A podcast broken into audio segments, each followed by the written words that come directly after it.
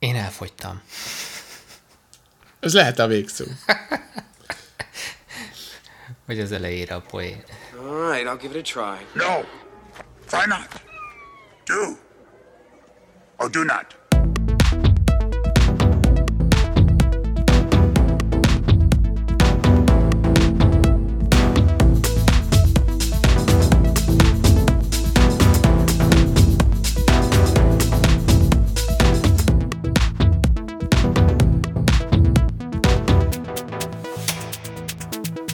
Sziasztok! Ez itt a Do or Do Not Podcast újabb epizódja. Én Horváth Robert vagyok, alias Strobi, a másik mikrofonnál pedig. Én pedig Pap Dávid, üdvözlünk minden hallgatót.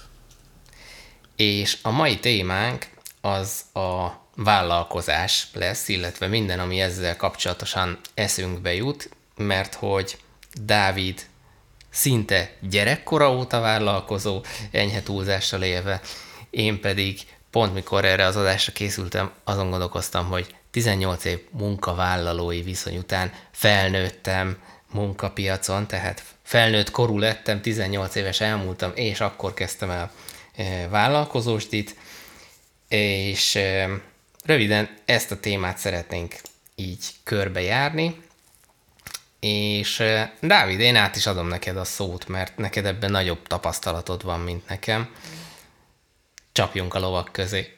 Kedves tőled, hogy azt mondtad, hogy gyerekkorom óta.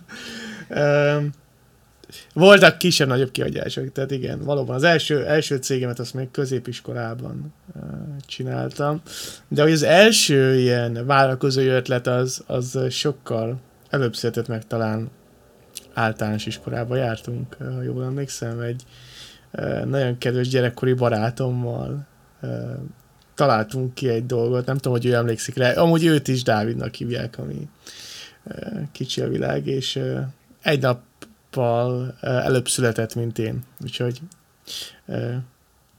szűk barátság, meg nagyon szűk minden, és azt találtuk ki elsőre, hogy ez még nagyon a 2000-es évek eleje volt, hogy nem tudom, mennyire emlékszel rá, de hogy a CD író egy időben egy nagyon nagy kincs volt, és nagyon kevés embernek volt, és bizonyos emberek tudtak neked CD-t írni. Hogyne. CD olvasója szerintem na- nagyon sok emberek volt, de CD írója, na az nagyon kevésnek egy bizonyos időben. Most meg, meg már senkinek nincs, mert nincs a gépébe CD író, se olvasó.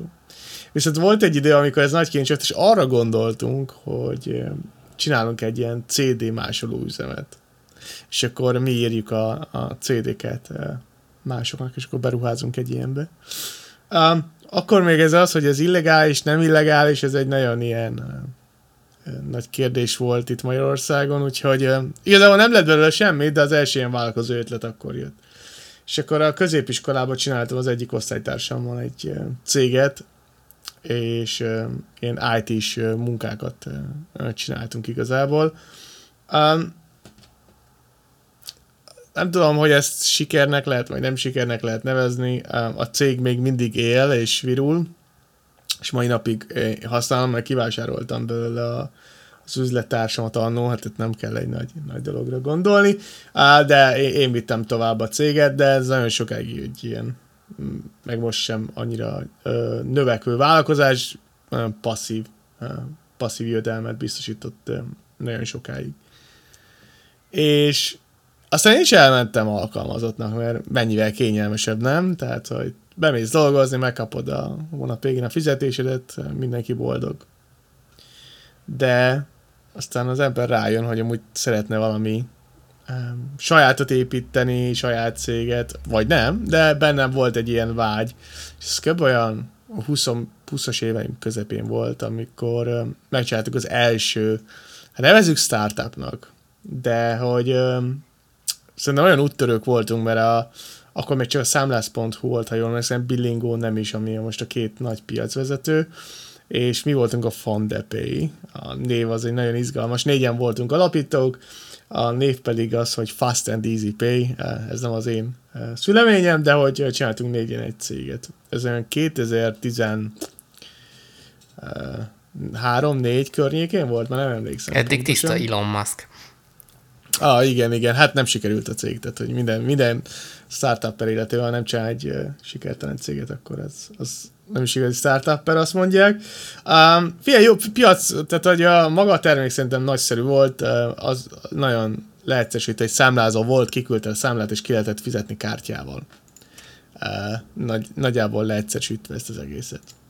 Ez jól is működött, kaphattunk volna Magyarországon kockázati befektetést annó, a vicces a sztoriban, hogy az volt benne a term sheetbe, ami ugye azt tartalmazza, hogy milyen keretek között fektetnek be, ahogy mi a személyes vagyonunkkal felelünk, hát itt azt mondtuk, hogy köszönjük szépen ezt nem, nem, nem kérjük, tehát akkor ebben mi a kockázat, ami a személyes vagyonunkkal felelünk. Um, aztán nem is vittük tovább ezt a ezt a dolgot. Ugye ez a cég uh, effektíve uh, uh, sikertelen állt. Uh, én ebben nem teljes, nagy, nagy rész nem teljesen állásban dolgoztunk, mindenkinek volt egy főállása, um, de ez egy jó tanuló pénz volt. Um, igen, van egy sikeres is, és az még mindig folyamatban, az a Ricard, um, az, ez tehát egy magyar-amerikai cég, inkább um, amerikai, az amerikai piacon is tevékenykedik. Um, az e-commerce, tehát hogy az is egy nagyon érdekes projekt, mert honnan indult el az egész, és, és hol tart most, ez egy óriási nagy ilyen kontraszt van a, a kettő között, tehát hogy szerintem ebbe a vállalkozás dologban az a nagyszerű, hogy neked van eredetileg egy ötleted, ami szerinted piacképes, és amikor elkezded a vállalkozást, akkor rájössz, hogy amúgy tökre más fele is el tudsz menni, és egy sokkal jövedelmezőbb irányba menni. Tehát amit az elején kitaláltunk annó, hogy az milyen jó lesz, az valóban tök jó volt egy bizonyos ideig, és uh, amire a fő termék épült, az már csak gyakorlatilag egy feature a rendszerben, tehát egy funkció, ami, ami nagyon fura, mert hogy ízé köré, köré épült nagyon sok minden. És a legújabb vállalkozás, amit elkezdtem, az pedig a Persio, Um, és azért, mert a Ricard után uh, dolgoztam uh, két nagy cégnél, uh, ami tök jó volt, de rájöttem, hogy uh, szeretnék újból saját terméket építeni, uh, mert abban tök jó kihívás van. Ez, ez egyáltalán nem könnyű, tehát ez egy nagyon-nagyon nehéz dolog, szerintem, tehát hogy viszont meg annyi uh, szuper uh, dolog érhet. Szerintem ez olyan, mint egy Lego. Mert hogy így elkezded lerakni az építő elemeit, így szép lassan, és akkor azt hiszed, hogy tudom, egy kastélyt építesz, aztán kiderül, hogy egy autó lesz belőle. Most egy ilyen viszonylag erős kontrasztot mondanék, de azért nagyszerű ez, mert a, például, ami most dolgoztam eredetileg, tehát hogy eredet, hát nem csak én, de Uh, eredetileg az volt az ötlet, hogy egy uh, ZPR alternatívát építünk, ami egy automatizációs eszköz uh, felhasználóknak, uh, kisebb cégeknek, uh, de ez nem igazán jött be, és akkor innen pivotáltunk még egyet, meg még egyet, és akkor most, ahova eljutottunk, az meg már tök más, mint amit eredetileg terveztünk. Um, nem mutatnám a hallgatót, ez egy Customer Data Platform, adatokat gyűjtünk, ele, továbbítjuk, transformáljuk, stb. De hogy miért is nehéz ez, tehát hogy szerintem minden nap tök más, igazából haladsz valamerre, de ez igazából majdnem minden nap módosulhat. És akkor hogy ebben mi a, a vállalkozósdi, hogy igazából egy olyan dologba kezdesz el időt és energiát ölni, amiről még nem tudod az elején, hogy ez hova visz. És nagyon sok az ismeretlen tényező, és ha nem félsz az ismeretlentől, akkor ez szerintem tök jó. Ha félsz az ismeretlentől, akkor akkor ez egy ne- nagyon nehéz dolog, hogy, hogy ezeket hogy éled meg, ezeket a dolgokat. Viszonylag sok a bizonytalanság, de én szeretem a kihívásokat, és szeretnék felépíteni újból, újból egy terméket, amit a felhasználók használnak. És akkor hát ez a Beszélgetünk go-to-marketről, meg hasonlókról, de ez egy nagyon hosszú téma, biztos lesz még erről szó, de hogy talán a legelső ilyen nagy pozitivitás szerintem egy vállalkozó életében, hogy nem menjünk nagyon messze, az az, hogy megvan az első fizetős felhasználód. Ez lehet igaz, ha van egy boltod, és elad, eladod az első termékedet, vagy igaz ez, hogyha van egy szoftvered, amit valaki megvesz elsőre. És ezek szerintem egy tök jó hajtóerők, de amikor megvan az első, akkor oké, okay, de akkor legyen mondjuk 10, aztán a 10-ből legyen 100, stb. Tehát, hogy mindig tovább viszed ezeket a gondolatokat, hogy hogyan tudnál skálázni ezt a, ezt a dolgot. Mert oké, okay, hogy megvan az első, de mi, mik, a, mik azok a következő lépcsők. És amikor elkezdenek jönni a felhasználók a, a termékedet használni, akkor előjönnek problémák, hogy te ezt úgy gondoltad, hogy, de aztán a felhasználók tök másképp gondolják. És akkor ez neked igazodnod kell, hogy mi az, amit engedsz egy felhasználónak, meg uh, mi az, amit nem. Egy pillanatra álljunk meg, mert okay. uh, mielőtt tovább skálázzuk a történetet. Ne, nem, nem, nem skálázzuk sem. Nekem, nekem az a, a, a mondatot, vagy, vagy szó itt uh, szöget ütött a fejembe, hogy van benne egy jókora bizonytalanság, és hogyha ha ezt te szereted, akkor tök jó, ha, ha, ha nem annyira komfortos, akkor picit nehezebb, hogy ez így pont rám illik, hogy én valamiért így nyilván a személyiség típusomból adódóan is, meg nyilván amik történtek így az életemben, akár magánéletileg, akár szakmailag, azok ugye elvittek egy olyan irányba, hogy ezt a bizonytalanság faktort, ezt egyre kevésbé szeretem, és minimalizálni próbálom mindenbe. Viszont ez elvezetett oda, hogy nagyon nehezen kezdek el dolgokat, és éppen ezért nagyon nehezen vállalkozok, vagy eleve a végig gondolom a folyamatot túlagyalom, és akkor az lesz a vége, hogy, hogy, hogy nem lesz belőle semmi, vagy, vagy nem, nem indítok el semmi olyan hívjuk produktív vagy új dolognak, ami, ami így ebből a komfortzónámból ö, ö, kimozdít. Tehát itt azért most sok dolgot említettem, de amire rá akarok kérdezni, hogy neked hogy látod így, így visszatekintve, mi vezetett oda, vagy mi segített abban, hogy ezt a fajta ilyen mindsetet, vagy szemléletmódot, hogy na oké, okay, fogjunk bele, vágjunk bele, csináljuk, majd meglátjuk, mi lesz belőle, módosítunk rajta, ha kell. Ez, ez egy ilyen természetes része a folyamatnak, tehát nem kell mondjuk egyből a tökéletesre törekedni, hogy, hogy ez, ez mi segített ebben elindulni, vagy hogyan alakult ez ki nálad? Szerintem a, a, az elején, amikor megcsinált az elsőt, akkor a tökéletességre próbálsz menni, ami egy nagyon-nagyon rossz mutató. Tehát, és a tökéletesség az uh, igazából szerintem a te kék énedből jön, ugye, hogy legyünk precízek. Én viszont inkább vagyok piros személyiség, és én a gyorságot többre értékelem, mint a tökéletességet. És sokkal jobb, hogyha gyorsabban kiviszünk valamit a piacra, és azt leteszteljük, hogy működik-e. Ebben én még ma, máig nagyon sokat hibázok, hogy nem vagyunk elég gyorsak, és, és nagyon félek attól, hogy hogy nem, nem megfelelő minőséget szállítunk le. Viszont ezzel szemben ugye az kell, hogy minél gyorsabban uh, vigyél ki valamit a piac, és nem kell, hogy tökéletes legyen. Viszont ez a mindset, ez egy nagyon nehéz dolog, ugyanis a, bennünk van ez a, a kudarccal szembeni félelem. Mi van, ha kiteszem, és nem tetszik a usereknek? Mi van, ha, ha kitesszük, és tele van hibával? És akkor sorba jönnek ezek a kérdések benned, és ezeket valahogy át kell hidalnod. Oké, okay, lesz benne hiba, mindenben van hiba, és akkor ezt ki kell, minél gyorsabban kell kivinni a, a dologban. A legtöbb startup vagy nagyon sok startup abba bukik bele, hogy nagyon lassan visz valamit piacra, és ezáltal nagyon lassan tud felhasználókat szerezni. Tehát, hogy uh, van egy ilyen kifejezés a startupoknak, hogy MVP, ez a most valuable product. Tehát mi az a minimum, vagy a minimum valuable product, bocsánat, hogy mi az a minimum, amit uh, kiviszel a piacra, és odaadsz a felhasználóknak. És ennek a szkópja, ez egy nagyon tág kérdéskör. Tehát, hogy mi az, amit beleteszel. Uh, és amúgy itt visszautalnék egy kicsit a legelső adásunkra, a halogatásra, ugyanis szerintem egy bármilyen vállalkozásban, vagy egy startupban is a halogatás az megöli, megöli a vállalkozást. Viszont uh, mi az, amit mi az, amit halogatsz, és mi az, amit hátrébb sorolsz a, a prioritás listán.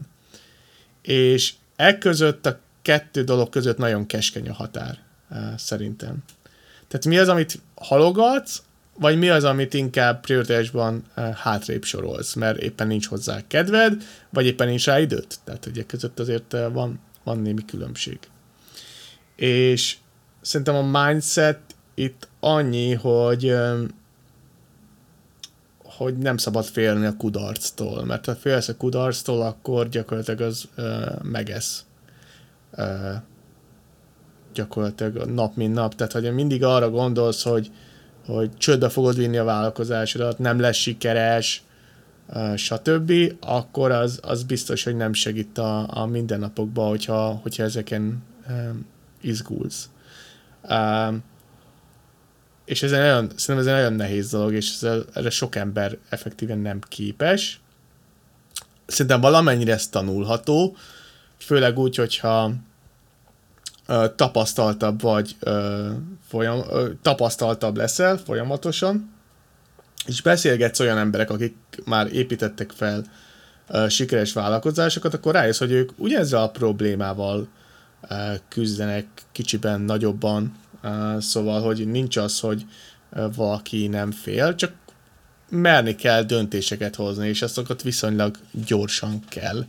Mert hogyha túl sokat vársz, akkor az a probléma, hogy, hogy elmegy melletted az időt. Tehát, hogy uh, van egy ötleted, azt kiteszed a piacra, és azt látod, hogy nem működik. Akkor, uh, akkor azt kell, hogy nagyon gyorsan kell ezen változtatnod, és akkor gyakorlatilag tovább gondolod, hogy hogyan lehetne ezt, ezt tovább uh, vinni ezt a dolgot. Uh, van világon az egyik leghíresebb ilyen uh, startup combinator, a Y Combinator, akik ugye azt mondják, hogy pivotolj, pivotolj, pivotolj. Uh, gyakorlatilag, ha bemész egy ötlettel a Y Combinatorből, nagy százalékkal nem azzal jönnek ki a cégek.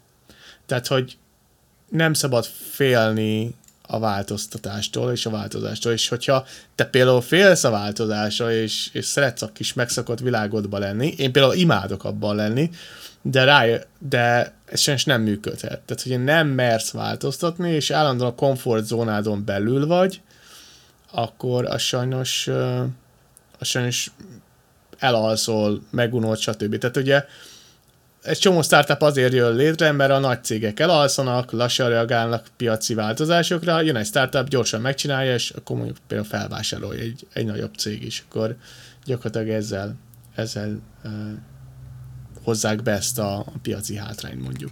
Most itt egyébként nagyon sok mindent említettél, amit itt közben jegyzeteltem, hogy el ne felejtsem megkérdezni, mert ö, kicsit most időrendben visszafele, pont ez a, a startup kultúra, amire én rá akartam kérdezni, mert ez szerintem a mai napig még nagyon sok ember számára, köztük a számomra is egyébként olyan megfoghatatlan, vagy, vagy olyan mm, érthetetlen, hogy miből is áll ez. Persze nyilván én is túl vagyok a Silicon Valley című remek sorozaton, ami mm, nem gondolom, hogy minden elemében mondjuk lefedi a, a, a valóságot. De hogy, hogy ez most nekem például tök jó megvilágította, amit mondtál, hogy, hogy a gyorsaság, illetve az, hogy, hogy nem a tökéletesre való törekvés, igazából szerintem ez az eszenciája a startup kultúrának az én értelmezésemben, vagy én lefordításomban, hogy elalszanak a nagy cégek, és akkor oda egy startup ott képződik egy űr, amit egy startup betölt, és nem azzal, hogy megcsinálja a tökéletes terméket, hanem egy alapötletből, vagy egy, egy ötlet morzsából csinál valamit. És akkor az, az olyan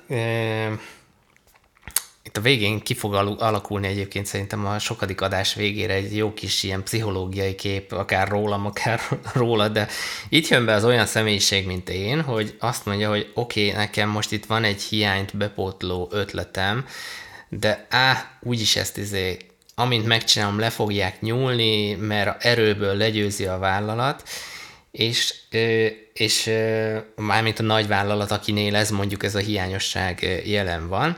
Azért láttunk pár ilyenre példát, de szerencsére ezt azért sokszor pénzös összegben mérhető felvásárlások jelentik, tehát nem szimplán arról van szó, hogy, hogy erőből lenyomnak valami ötletet, vagy kisebb céget. De most kicsit belekavarodtam itt a, a körmondatba, szóval Jó, tanul... oké, oké, de ezt tisztázzuk a startup fogalmát. Az, na igen, Szerintem ezt nincs rá, kérni. Nincs rá recept.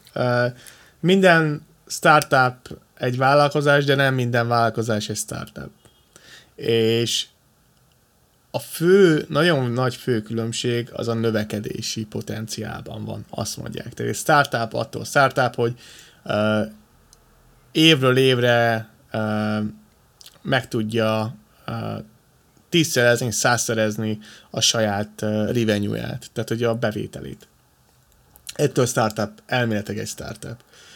De ez szerintem abban is kimutatkozik, hogy milyen tehát milyen kultúrát akar építeni az ember a saját cégén belül. Tehát, hogy mindenki mondja, hogy laza start, egy, egy startupon belül dolgozni laza, meg hasonló, de ez egy pontig igaz, de ugyanúgy vannak elvárások a, a munkavállalókkal szemben, egy startupon belül. Szerintem a fő különbség az, hogy nem próbálja, legalábbis tehát saját példám, hogy nem próbálom micromanagelni az embereimet. Tehát, hogy nem az van, hogy percenkénket a nyakukra járok, hogy hogy amúgy, hogy álltok, stb. Szerintem ez egy nagyon, nagyon fontos különbség. És amit említettél, hogy attól való félelem, hogy jön egy nagy cég és lenyom téged, az csak abban hibázik, hogy mire egy nagy cég ráeszmél arra, hogy te létezel, és elkezdted elvenni a piacát, az már rég késő. És még a legtöbb multicég a saját befektetőit próbálja kielégíteni, addig egy startup a felhasználóit próbálja kielégíteni, és ez egy nagyon uh, nagy uh, különbség míg egy startup azért dolgozik, hogy a saját felhasználói boldogok legyenek, addig egy multicik csak be akarja szedni gyakorlatilag a pénzt, és ugye ezzel a befektetőit boldogá tenni. Persze egy startupon is egy után rajta van, amikor lesznek befektetői, rajta lesz a nyomás, hogy haladjon előre, stb., de, de mégsem ugyanaz a, ugyanaz a szituáció. Úgyhogy szerintem ez, a, ez egy nagy, óriási nagy különbség, hogy az egyik egy problémát próbál megoldani, a másik meg pénzt akar keresni. Ide hadd szúr. Persze egy startupnál is lesz majd ez, de uh-huh. kicsit később. Ide hadd szúrjak be egy érdekes történetet, amit szerintem ebben a startup körökben lehet, hogy sokan is, is ismernek. Ez a CD Baby-nek a története, amit Derek Sivers alapított, és ott pont ez volt a, a motiváció, meg a mozgatórugó, amit, amit te is említesz, hogy létezett egy probléma, hogy a kis önálló zenészek nem jutnak be a nagy lemezkiadó cégekhez, és akkor ő gyakorlatilag csinált ezeknek az indie zenekaroknak egy, egy ilyen mini kiadót, és elsősorban nem a pénz motiválta, vagy az, hogy milyen mm, remélhető haszon lesz, hanem saját magának is, mint zenész keresett egy problémára egy megoldást, meg a zenész társainak is keresett egy problémára egy megoldást, és igazából ez fejlesztette fel baromi sikeressé az egész történetet. Majd erről linkelek is egy, egy tök jó TEDx videót, ami, ami így, ő tart ilyen motivációs speecheket, meg hasonlókat, meg könyvet is írt erről az egészről, és, és tök érdekes volt ezt, ezt számomra is látni. Ez most így egybecseng azzal, amit te is mondasz. Szerintem, tehát a, az, hogy miből, tehát a, nem tudom mennyire van meg, hogy a Netflix ugye miből jött létre. Tehát mire jött létre. Tehát eredetileg ugye egy, egy téka volt. Tehát, hogy egy videótéka, és nekik például volt egy óriási technik, technikai limitációjuk, tehát ugye nem tudom hány évesek a hallgatóink, de tegyük fel, hogy mindenki hallotta a, a videókazettáról, amin a, a filmek voltak. A, a legelején. Ez egy nehéz dolog, ha valaki nem Amihez, tudná. amihez volt külön autós form, autóformájú visszate, kazetta visszatekerő egység, hogy ne fáraszd az eredeti videó lejátszót, a motorját, meg Igen. az egységeit. Igen. És ugye a Netflixnek az volt a legnagyobb problémája, hogy nagyon drága volt postázni ezeket a videókazettákat, mert nehezek voltak.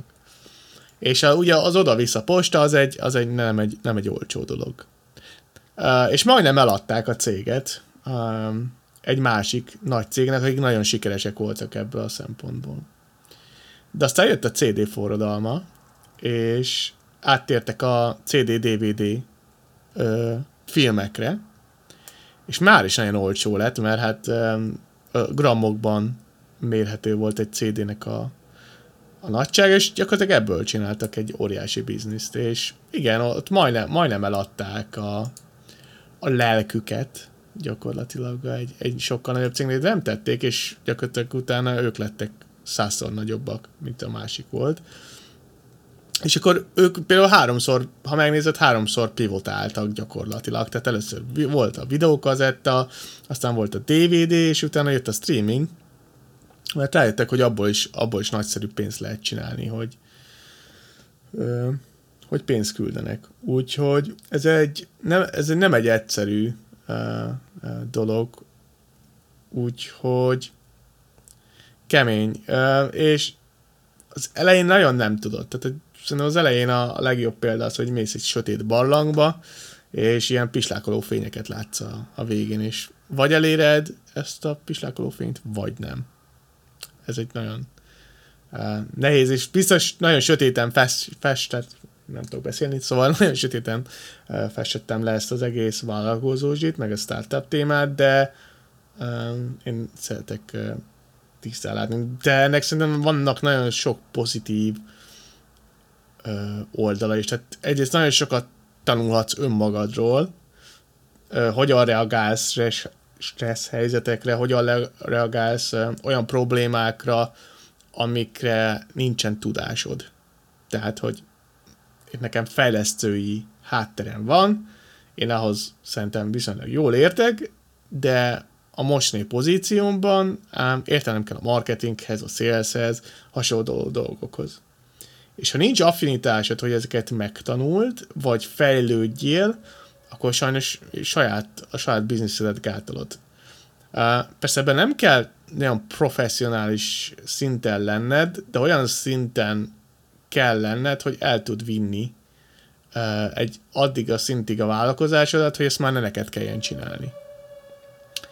És szerintem az nagyon fontos, hogy tanulá, tanulási hajlandóság, mert nagyon sok mindent kell megtanulnod ahhoz, hogy egy saját vállalkozást üzemeltessél.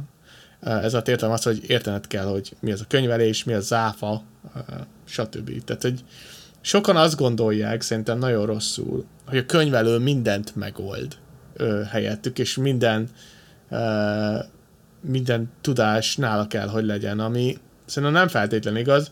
A könyvelő tud téged segíteni a vállalkozásodban, de nagyon sok kérdés, ezt neked kell, neked kell megválaszolni, hogy merre menjél. És ez egy nem egyszerű, főleg nekem a cégem Amerikában van, ám ott például sokkal egyszerűbb az elején céget csinálni, de mivel Magyarországon csináltam mondjuk egy KFT-t, így már volt némi tapasztalatom abban, hogy hogyan kell egy, egy vállalkozást felépíteni. Úgy szerintem hogy túl nagy különbségek nincsenek az országok között, az adótörvények meg ezek tök mások, de hogy alapvetően egy céget üzemeltetni viszonylag hasonló módon kell, mint mindenhol máshol. És itt most egyébként említettél megint egy fontos momentumot, hogy én most mindig nem is az ördög ügyvédjét fogom képviselni, hanem, hanem azt, Azt azt az embert, aki, aki szeretett volna, de sosem mert vállalkozni, hogy én mindig úgy láttam, hogy a magyar, magyar vállalkozói vállalkozóknak az ösztönzése, vagy a vállalkozás ösztönzése, az, az, az azért mindig hagyott maga után némi kívánnivalót, és vagy kivetni valót, és, és nem éppen vállalkozó barát volt ez a, vagy ez a környezet, de ez valószínűleg lehet, hogy csak az én túlzott óvatosságom mondatja ezt. De mire gondolsz az alatt, e, hogy nem támogató a környezet? Például arra gondolok, amire egyébként mondjuk az utóbbi négy-öt év, vagy mondjuk így a, a katának a környéke, az, az lehet, hogy pont ellenpélda. De például arra gondolok, hogy ismerősöktől származik az információ, nem ellenőriztem, nem tudom a, a validságát, hogy mondjuk egy Egyesült Királyságban, hogyha vállalkozást akarsz indítani, akkor nem a bürokráciával kezdődik, hanem azzal kezdődik, hogy oké, okay, csináld, és mikor már van bevételed, vagy olyan szintre eljutottál, hogy, hogy ez egy működő modell, akkor kell például számlatömböt, vagy számlázó programot manapság, és minden egyéb ilyen bürokratikus részt elintézni. Nem tudom, hogy ez így van-e a valóságban, vagy, vagy hogyan néz ki. Nekem, amit ez üzen, és nyilván kell hozzá egy olyan közeg, mint, mint az Egyesült Királyságban, ahol azért sok minden így a, a mm, becsületen alapul, vagy becsületességen alapul, ennek nyilván tradíciója van nálunk, meg nyilván tradíciója van a lehúzásnak, meg az okos, okosban megoldásnak, stb. Tehát, hogy, hogy van egy olyan fajta bizalom, ami azt mondja, hogy csináld, nézd meg, pivotálsz, hogyha nem működik, vagy ha végleg nem működik, akkor relatíve keveset buksz rajta, kiderül, hogy ez, ez, ez egy rossz ötlet volt, ebből nem lehet egy vállalkozást fenntartani.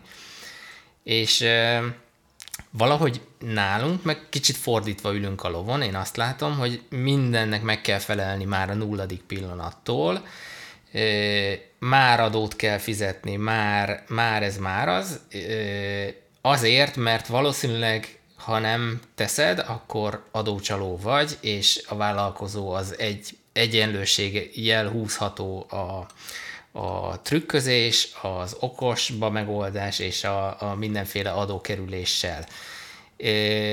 Ez persze nem igaz, és visszautalnék most egy másik dologra, hogy mondtad, hogy beszéljen az ember olyanokkal, akik már üzemeltetnek vállalkozást sikeresen, stb. Nekem például te nagyon sokat segítettél az elején, hogy átlássam, megértsem azt, hogy ez hogyan működik, mire kell figyelni, milyen formában érdemes, milyen formában nem érdemes, attól függően, hogy nekem hogyan alakulnak a, a bevételeim, vagy mennyire tervezhető. És ezek olyan hasznos információk, amiket más, tehát el lehet olvasni a NAV-nak az összes, a honlapján az összes leírást, de mikor most én is egy ilyen baromi hosszú mondatban vagyok, vicces lesz ennek a lezárása ezzel, hogy amikor a 86. vesző után azt sem tudod, hogy honnan indult az egész, és miről van szó, nem érted, az, az nem egy, egy adózó barát, vagy egy felhasználó barát információ átadás, és mondjuk te nekem sokkal egyszerűbben le tudtad fordítani, nyilván azért, mert volt benne gyakorlatod, volt benne tapasztalatod, azt, hogy az adott mondat az mit jelent, és, és mire kell itt gondolni. Ebben tud segíteni egy könyvelő is, de nekem azt a tapasztalatom manapság annyira túlterhelt mindenki, hogy nincs, nincs mindig idő a, erre a fajta ilyen, ilyen zöldfülű kérdésekre. Tehát, hogy például ez is egy ilyen visszatartó erő lehet abban, hogy valaki vállalkozzon. Amúgy a NAV-nak van mentor programja, csak mondtam. Sose próbáltam, és nem hallottam, vagy nem tudom, hogy ez hogy működik, de tudom, mert van a honlapjukon ilyen, lehet kérni tőlük mentorálást érdekes hangzik. Amúgy, szóval ha mentoráljon téged működik, a nap. Szuper. történet, szóval igen. Nem, nem ők fognak bizonyos kérdésekre megtanítani, de a adó alap kérdésekről, hogy mi az áfa, meg ilyesmik, uh-huh. arra remélem, nem, nem tudok róla semmit. Um, tehát, hogy szerintem azért a, az állam szemszögéből az emberek adtak ott okot arra, legalábbis Magyarországon, hogy miért ilyen szigorúak az adótörvényeink. És hogy miért kell alapból adót fizetni. És alapvetően igen, ez nem egy támogatói könyv, mert alapból azt feltételezzük, hogy aki vállalkozást akar csinálni, az biztos adót fog csalni. Ami így effektíve nem igaz. Uh, viszont szerintem nincs elrettentő erő nagyon, vagy viszonylag kevés uh, azokkal szemben, akik ezekkel visszaélnek. Most már azért kezd egyre szigorúbb lenni ez a dolog, de azért a, mondjuk a, a hírhet 90-es években azért na, el, elég sok, sok minden uh, történt. Bocsánat, itt egy közbevágás, hogy a- mai hír, hogy szigorodnak az ellenőrzések, mert hogy hiányzik a pénz a kasszából, és a sláger termék az továbbra is az áfának az ellenőrzése, de mind a büntetés mértékében, mind pedig az ellenőrzések számában emelkedés látható. Zárójel bezár. Ja, hát el tudom mondani, mi van az USA-ban, tehát hogy alapvetően nem ismerem az USA eh, adótörvényét kívülről belül nagyon alapjaiban ismerem, és ott még közben jön az, hogy ott államonként eltérnek a, az adójogszabályok. Persze van egy szövetségi, meg van, vannak a kis állami, sőt még vannak városi eh, adótörvények is, hát ezt eh, startupperként annyira nem fog, nem fog eh, fontossá válni. Viszont ami fontos, például digitális szolgáltatásokra nincs áfa az Egyesült Államokban, és úgy összegészében. Tehát, hogy egy olyan nagy dolgot már levettél alapból a válladról, vállalkozóként, amivel odaként nem kell foglalkoznod, mert nincs. És egyszeri évi adófizetés van, és nem kell blokkokat gyűjtened, meg számlákat, amit mondjuk itthon kell, és gyakorlatilag egy sajtcetlin is uh, lehetnek ezek a számlák, tehát ennyire nem számít ez a dolog. Uh, persze nem akarom védeni, mert utána nagyon tud bonyolódni, mert vannak nagyon szép formanyomtatványaiknak, aminek különböző számokat viselnek, és van A, B, C, és amúgy talált ki, hogy amúgy abból neked melyik a jó.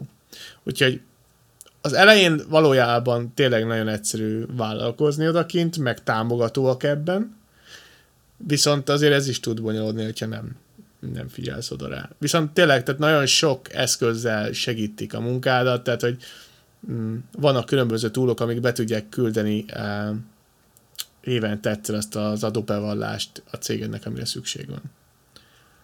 Eh, ja, tehát ez nem, nem, egy, nem egy ilyen eh, fekete-fehér dolog szerintem. Úgyhogy igen, tehát vállalkozni nem egyszerű, de tök jó dolog, szerintem. Um, de neked hogy tetszik a vállalkozói lét? Nekem alapvetően tetszik. Ö, Az ellentmondás az én ö, helyzetemben az az, hogy van egyfajta ilyen kontrollmániám, ami, ami ugye alkalmazottként nem igazán tud kijönni, max bo- bosszankodik az ember azon, hogy, hogy nem ő a kontrollnak a birtokosa. Vállalkozóként meg, meg pont, hogy erre ö, elég nagy szükség van, úgyhogy ezt a részét én például élvezem, és ami, és itt csatolok az előzőhöz, ami számomra egyébként meglepetés volt így ebben az egészben, az az, hogy kata eltörlése, tehát a ka- kata mondjuk az egy nagyon kedvező és, és vállalkozókat serkentő, vagy vállalkozást serkentő megoldás volt.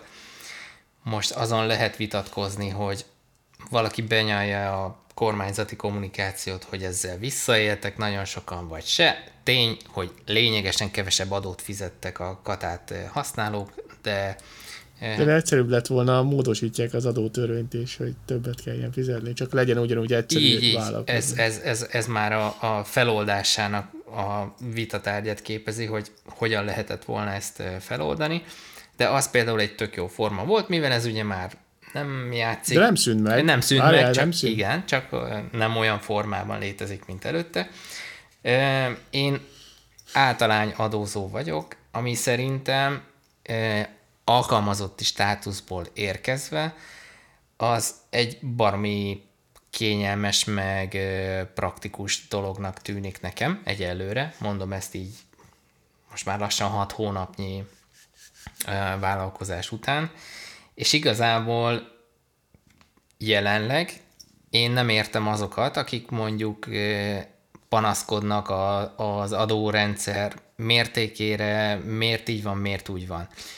Teszem hozzá gyorsan, hogy ország és ország közötti mm, vállalkozást serkentő adórendszert szempontjából nyilván vannak óriási különbségek, és mikor ráérez az ember arra, annak az ízére, vagy mondjuk már kezdetektől fogva vállalkozó, és, és ö, sokkal jobban érzi azt, hogy az előteremtett bevétel az mennyi munkába kerül, és az abból megfizetett, vélt vagy jogosan megfizetett adóteher az mennyire arányos. Tehát, hogy ezt aláírom, hogy ez, ez ma, ennek a megítélése ez más és más lehet emberekben, illetve karrierutak szempontjából, de én most per pillanat úgy érzem, hogy azzal, hogy általány adózó vállalkozó vagyok, egy teljesen menedzselhető és elfogadható mértékű adózási szinten vagyok. Úgy, hogy minden teljesen tiszta, legális, és semmiféle okosba, meg trükközés nincsen, és nincs is erre szükség, mert maga, maga az általányadózás úgy van felépítve, hogy ez egy, ez egy teljesen jó használható. Zárójel megint csak félek tőle, hogy ezen mikor fognak egyébként változtatni, de nemrég beszéltem például olyan barátommal, aki most vitte ki az összes cégét, vállalkozását Angliába, ha jól tudom, mert a kedvezőbb adózási dolgok miatt. És, Ez amúgy csak addig igaz, bocsánat, amíg nem akarsz pénzt kiszedni. A... Így van, hát, így van. És tehát én, én, én most kicsit így látom ezt a dolgot, hogy, hogy ja, hát ez ilyen egyszerűen működik, meg ilyen tök jól működik, akkor nem értem azt, hogy egy, magamat, hogy eddig miért féltem tőle ennyire, kettő, hogy miért panaszkodnak folyamatosan a, a vállalkozók, és félreértés ne nagy részüket meg tudom érteni, mert mondom, ahogy skálázódik a vállalkozásod mondjuk, meg egyre több ember ért fel, az nőnek a költségek, azért, azért ez fájdalmas tud lenni, amiket meg kell fizetni, és azt nyilván ki is kell termelni. Most az egy megint egy speciális helyzet, hogy, hogy amilyen formában én dolgozom, ezt hát most nagyon halkan mondom, lehetne hívni akár kényszervállalkozásnak is, de nem az. Tehát picit kényelmesebb az én helyzetem most, és valószínűleg azért is látom így a mostani helyzetemet. Úgyhogy röviden nekem így egyelőre ennyi. Nagyon jó könyvelőm van, akit természetesen te ajánlottál, és, és egyelőre flottul mennek a dolgok, és megvan az a szabadság, hogy hogy tényleg én döntök dolgokról, teszem azt akár arról is, hogy a felszabaduló szabadidőmben, vagy, vagy a, a, ami, ami van még időm, amit mondjuk munkára tudok fordítani, vagy egy-egy projektre, akkor ott most nincs az a, az a kötöttségem, hogy de köt a főállásom szerinti szerződésem mondjuk, vagy nem vagyok számlaképes, Nyilván ezeket eddig is meg tudtam volna oldani egyébként főállás mellett is, de most valahogy bele kényszerültem egy olyan helyzetbe, itt a kényszert azért idézőjelbe teszem, mert... mert ez... Szörnyű neked, érezzük. Érezzük, hogy ú, én, én együtt érzek veled, hogy neked milyen szörnyű. Nem, ez... Ja, elmúlt, bocs. a kényszert az, az, azért mondom, mert ha úgy veszük, hogy muszáj volt vállalkoznom, az, a, és most akkor muszájt is idézőjelbe teszem, az én korábbi mentalitásom, vagy korábbi munkastílusomból ki kellett lépnem egy másikba, és ez egy, ez egy fajta kényszerűség volt, vagy hát így hozta az élet, akkor inkább így mondom, és ha ez nincsen, akkor nem biztos, hogy meglépem ezt, és nem biztos, hogy elkezdek vállalkozni. Tehát nekem ez, nekem ez kb. így jött, és egyébként egyáltalán nem bánom, hogy ez most így alakult. És így az elején azért voltak kezdeti nehézségek, hogy tényleg mindent meg akartam érteni, és volt egy pont, amikor azt mondtam, hogy jó, ezzel nem nekem kell foglalkoznom, azért van ott a könyvelő, aki érti pontosan, és nyilván átbeszéltem hogy részemről milyen fajta együttműködés szükséges.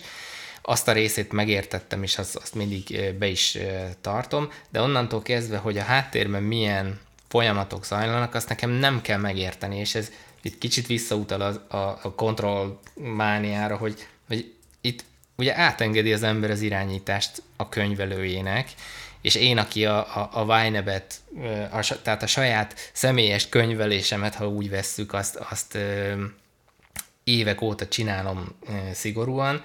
Ez például egy olyan mm, olyan lépés volt, ami, ami azért komfortzónán kívüli, hogy na most, most ezen a területen, ahol aztán tényleg oda kellene figyelni, nem pedig csak eljátszom magamnak a személyes ö, vagy hogy mondjuk ezt a, a magánkönyvelést eljátszom magamnak, hanem, hanem ez most tétre megy, mert ez egy vállalkozásnak a, a, a, a könyvelése, azt, azt most akkor nem én fogom csinálni, hanem kiengedem másnak. Tehát ehhez azért hozzá kellett szoknom, de, de tényleg a jó könyvelő aranyat ér, és hogyha van, akkor, akkor ez az átengedés, ez, ez könnyen megy. Könnyen ment? Szerintem a, van egy szint, amikor amúgy persze a könyvelő nagy segítség, meg bizonyos dolgot el tud vinni, de neked is értened kell, hogy mi miért történik, és hogy ezen később tudjál változtatni, ahogy van. ez egy...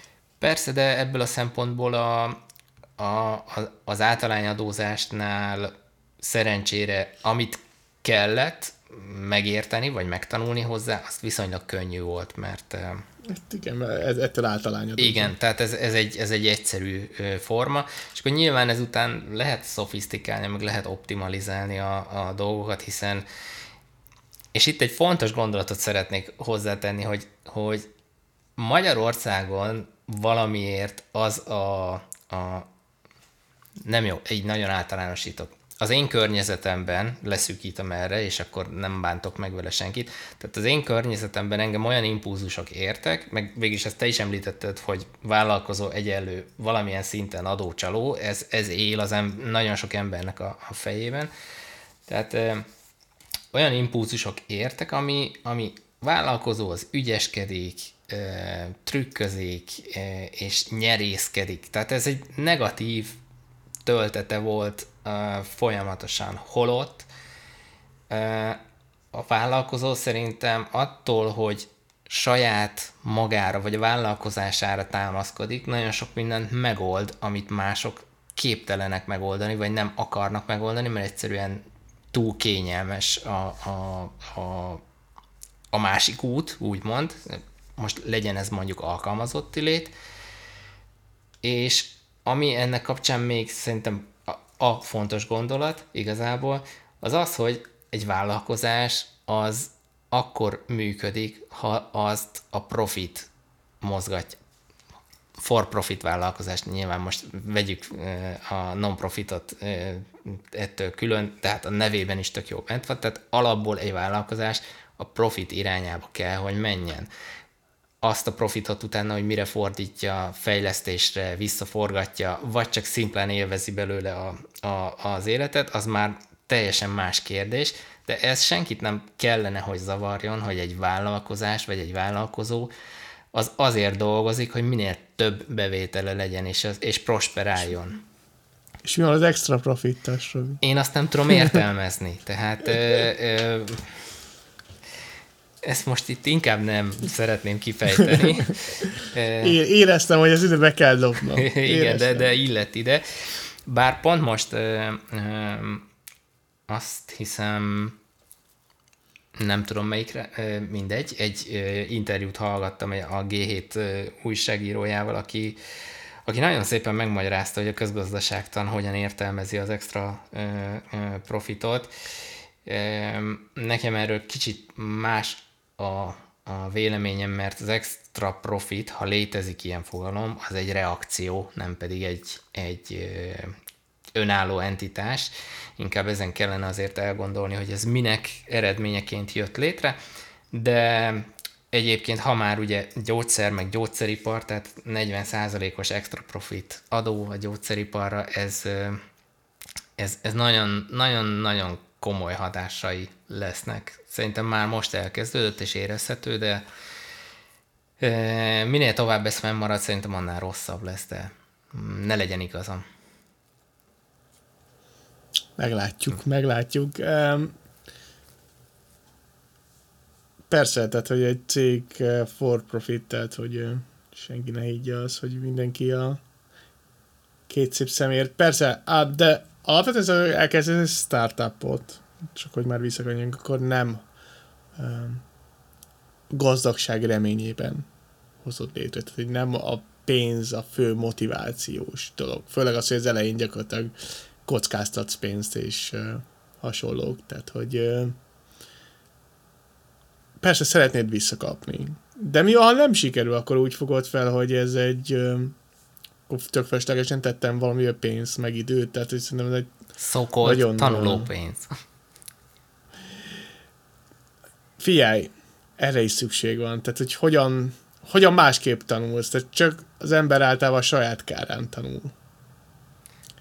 Persze mindig van az a mondás, hogy mindenki a más kárán tanul, de szerintem az nem igaz. Tehát, hogy a saját kárunkon sokkal nagyobbat tanul, mint másén. Persze, meghallgatod, meg próbálod az, ugyanazokat a hibákat nem elkövetni, de, de ez nem biztos, hogy sikerül.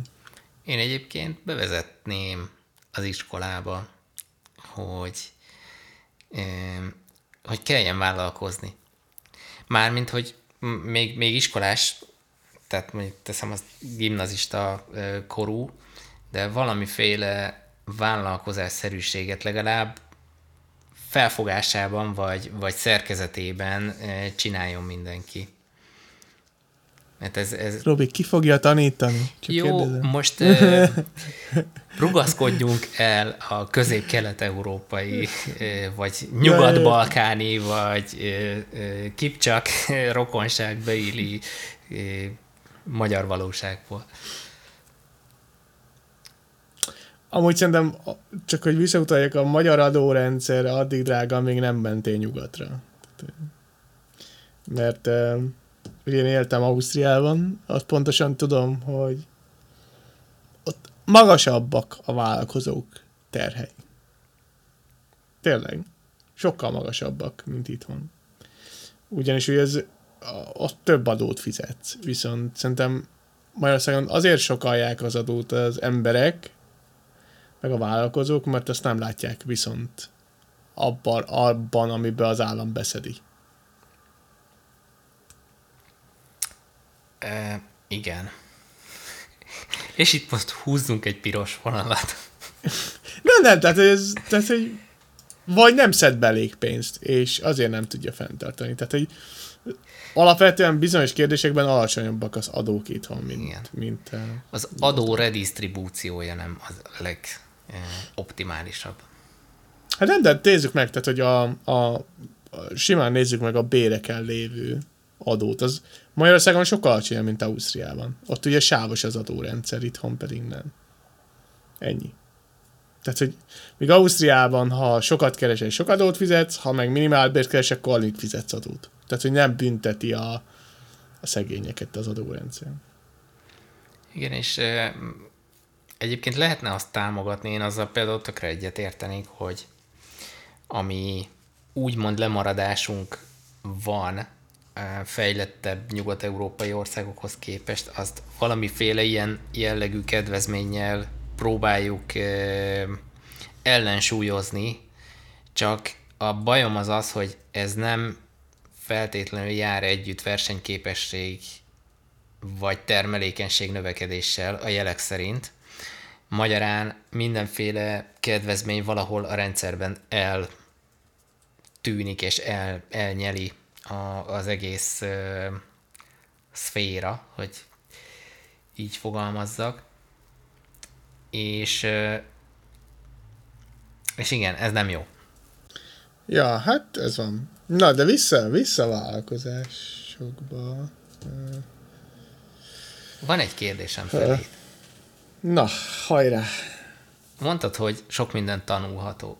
Te mit gondolsz annak, ami ami, ami nem is az, hogy a legfontosabb, hanem, hanem mondjuk pár olyan, ami szerinted elengedhetetlen a, ahhoz, hogy a vállalkozós dit megtanulja az ember. Tehát, hogyha most valaki tényleg egy, egy vállalkozásba szeretne belevágni, akkor még mielőtt mondjuk megteszi ezt a lépést, mi olyan mm, tanácsot adnál neki, hogy mi, milyen, akár, akár gondolkodásbeli, akár tárgyi tudásba ra szert tegyen. Ez nehéz, mert mindegyik más. És a sose ad fel, az, az játszik. Um, Vagy az, hogy csináld, vagy ne csináld. igen, igen, igen. Um, szerintem ennek sok aspektusa van, mert ugye a vállalkozó lét az is sok aspektusból áll, tehát hogy szerintem minden területnek van egy kicsi dolga, amit meg el kell sajátítani. Tehát itt kezdődik azzal, hogy amúgy nyis, meg kell nyitnod egy vállalkozás, és akkor uh, már nagyon, sokan ott elakadnak, hogy melyik vállalkozás nyissam meg. És ha megnézed az elkiszámoló Redditet, akkor nagyon jól látszik, hogy ez nagyon sokan felteszik ezt a, ezt a kérdést. De ezek az emberek alapvetően arra nem veszik a fáradtságot, vagy ha veszik is, nem értették meg, mi van oda leírva az interneten. Mert az elég sok cikk született abból, hogy melyik a nekem való vállalkozási forma, és már itt sokan elakadnak szerintem, és Szerintem a legfontosabb, amit meg kell tanulnod, hogy csak magadra számíthatsz leginkább. Tehát, hogy itt nincs az, aki mint a, a ha alkalmazott vagy, akkor elmész a főnökhöz, hogy segítsen, vagy mondja meg. Persze vannak barátaid, meg vannak, akik körülvesznek, de végsősorban a döntést te fogod meghozni, és nem más hozza helyett ezeket a döntéseket. És nem pont ez a legrémisztőbb az egészben? Nem, engem engem én nagyon imádom. Na, tehát hogy ez egy olyan dolog, ami szerintem baromi motiváló tud lenni, ha úgy fogod föl. Tehát ez egy olyan journey, meg egy olyan dolog, ami nagyon sok nagyon sok erőt is tud adni akár a mindennapokban, hogy valami olyat csinálsz, amit lehet, hogy senki más, de kevesen, és uh, tudod értékelni az, hogy valami, valami hasznosat hozol létre, amit amikor amúgy addig a pontig ez nagyon-nagyon nehéz, amíg nincs egyáltalán felhasználó, csak fejlesztesz valamit, hogy csinálsz valamit. De amikor elkezdik használni a terméketet a userek, és, és uh, tetszik nekik, akkor szerintem nagyon nagy töltetet tud adni a napokban, hogy ó, basszus, létrehoztam valamit, és ez milyen szuper, Um, én még nem így fogom fel, én örök elégedetlen vagyok, maradjunk ennyivel, tehát hogy nálam mindig félig üres a pohár. Uh, és, és mindig előre kell menni, és jobban csinálni, és többet. De persze, um, azért én is felfogom, hogyha valamit létrehoztunk, és azt használják a, a userek, az mennyire szuper. Úgyhogy, ja, ez egy, ez egy uh, olyan dolog, hogy igazából nem, tehát persze, ha van alapító társad, akkor ez nem teljesen igaz, hogy csak magadra számíthatsz. Uh, Egy barátom azt mondta, hogy, hogy mi, nem szabad, te csak magadnak szabad vállalkozni, mert előbb-utóbb át fog verni az alapító társad. Ez nem igaz. Én ezzel nagyon nem értek egyet. és ez nagyon nincs így. Tehát persze vannak negatív példák, tehát hogy... De most akkor élő példát hoztunk arra, hogy arra a kérdésre, hogy hogyan kell vállalkozni, nincs egy mondatos válasz, vagy nincs szent grál. Szerintem nincsen, nem, nem lehet. Nem lehet. Tehát, hogy, és minden vállalkozás tök más, és szerintem nagyon függ attól, hogy amúgy milyen területen fogsz vállalkozni. Tehát, hogy fia, alap, alapvető vállalkozó ismeretekre szükség van. Hogy tud mi az áfa, mik ezek az adók, hogy működik az adórendszer, mik azok a bevallások, mikor kell adót fizetni, hasonlók. Tehát hogy szerintem ezek a nagyon-nagyon alap dolgok, és akkor utána jön az, hogy legyél profi abba a területbe, amibe, ami vállalkozni akarsz. Tehát, hogy ott legyél te az egyik legjobb. Tehát, hogy szerintem itt nincsen, nincsen óriási megfejtés. nem tudok valami vállalkozói koalhót mondani, hogy már pedig a, a ez kell, hogy teket kell a legjobb marketingesnek lenned, hogy uh, egy jó terméket építs. Vagy egy sikeres terméket. Soha ne kockáztasd a saját pénzed. Csak másét. Ez amúgy nem igaz. Tehát ezzel mindenképp a sajátodat fogod. Mindenképp a sajátodat fogod kockáztatni. Próbáltam Coelho stílusban. Értem, ez az idézet akkor helyes, hogy néha szükség van külső, vagy ha szükség van külső tőkére, akkor azzal nem csak pénzt hozol be a cégedbe, hanem egy um, bizonyos látásmódot is pluszba a téden kívül, ami hasznos is lehet. Most tekintsünk el a magyar befektetési kultúrától. De mondjuk hogy az amerikait. Tehát egy, ha egy amerikai befektető befektet a cégedben,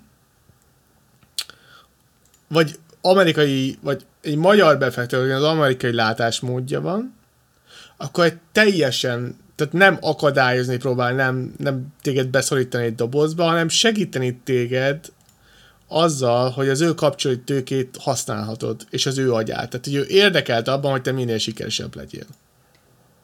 És ez egy nagyon fontos dolog, hogy, hogy ezzel nem csak pénzt kapsz, hanem tudást is effektíve, közvetve vagy közvetlen.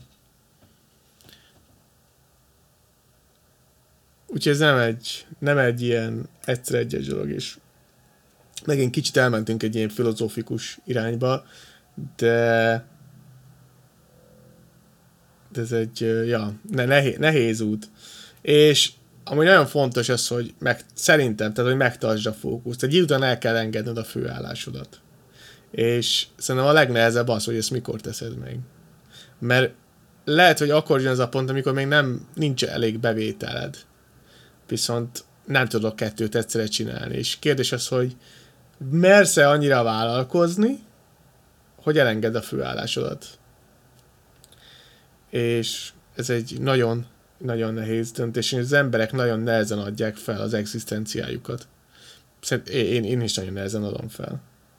De mi az a pont, amikor feladod, és hiszel annyira az ötletedben és a termékedben, hogy azt mond, hogy oké, okay, akkor én most feladom a főállásomat, és csak a vállalkozásomra fogok koncentrálni. Szerintem, kivel, bár még lehetne erről nagyon-nagyon sokat beszélni, tehát nagyon sokat tudnék beszélni róla, de... Uh, ja, akkor elköszönjünk? Szóval. Köszönjünk el. Ez volt a Duar Dunat podcastnak a negyedik epizódja, amiben próbáltuk körüljárni a vállalkozásnak a nehézségeit, buktatóit, kezdeti lépéseket, illetve hogyan lehet ezen eh, túllendülni.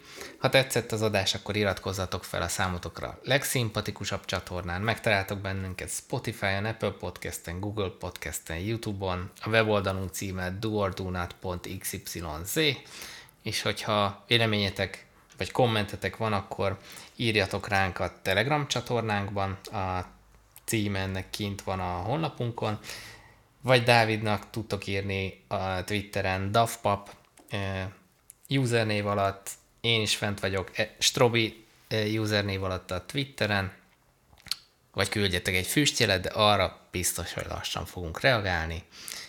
Akkor a következő alkalomig sziasztok! Sziasztok!